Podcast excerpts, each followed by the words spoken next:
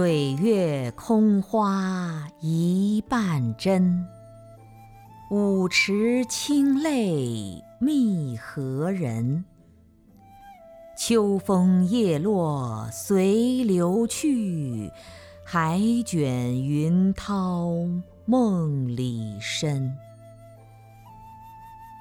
秋风拂起，落叶聚还散，聚散匆匆，道尽人间万象。似潮音，似泉声。月落江平家万里。满目凄清。回到生命的当下吧，你认真的捕捉这骤来的情绪，你完全的感受生命的真相。在这一切都消融、一切都宁静的夜，你放下一切妄想杂念，哪怕只有五秒钟，你也能够亲自聆听内心深处。那无畏真人的呐喊，那如同佛陀的教导。于是你感动，感动世界的微妙，感动生命的伟大。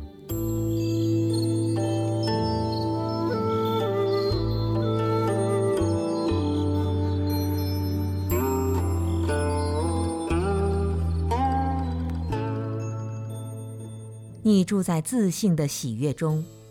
你放开一切禁锢的思想，立时你不再感到忧伤与困惑，就如同生命的必经之道，并不会因为自己的不满而中断。有些事情是你一定得这么去做的，佛陀和一切圣者也是这么做的。比如吃饭，必须把饭送进你的口中。如同穿衣，必须把衣服披在身上，这是必须这样做的。我们的生命就是这么的简单，就是这么的伟大。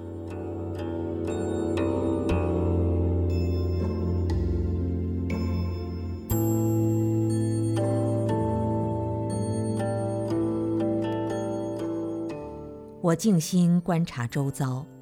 深深地被这一切所叹服。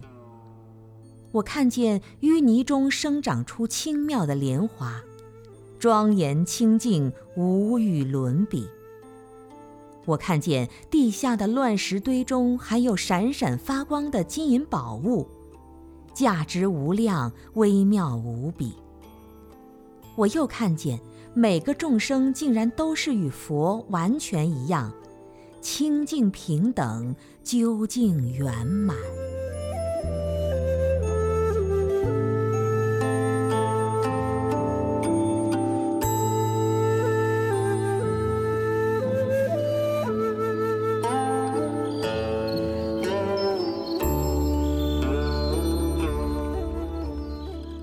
当病魔来时，你对生命的一切都将失去主权吗？你无能为力的受他折磨，并且屈服于他吗？你的心情越来越沉重，以至于垮掉吗？不，不能这样。这只是你看到了生命宝舟的一半。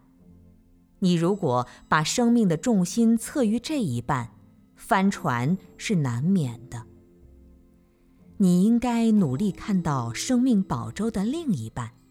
并且及时调整重心。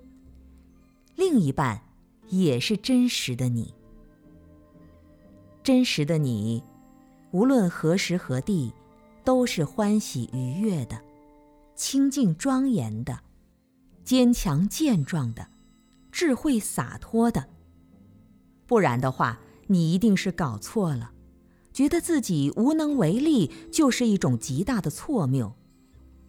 那只是如同梦中悲伤一样，佛陀不会可怜你，只会把你从梦中叫醒。因为真实的你，原本就不曾有任何不幸或者痛苦。过去如此，现在如此，将来还是如此，知道吗？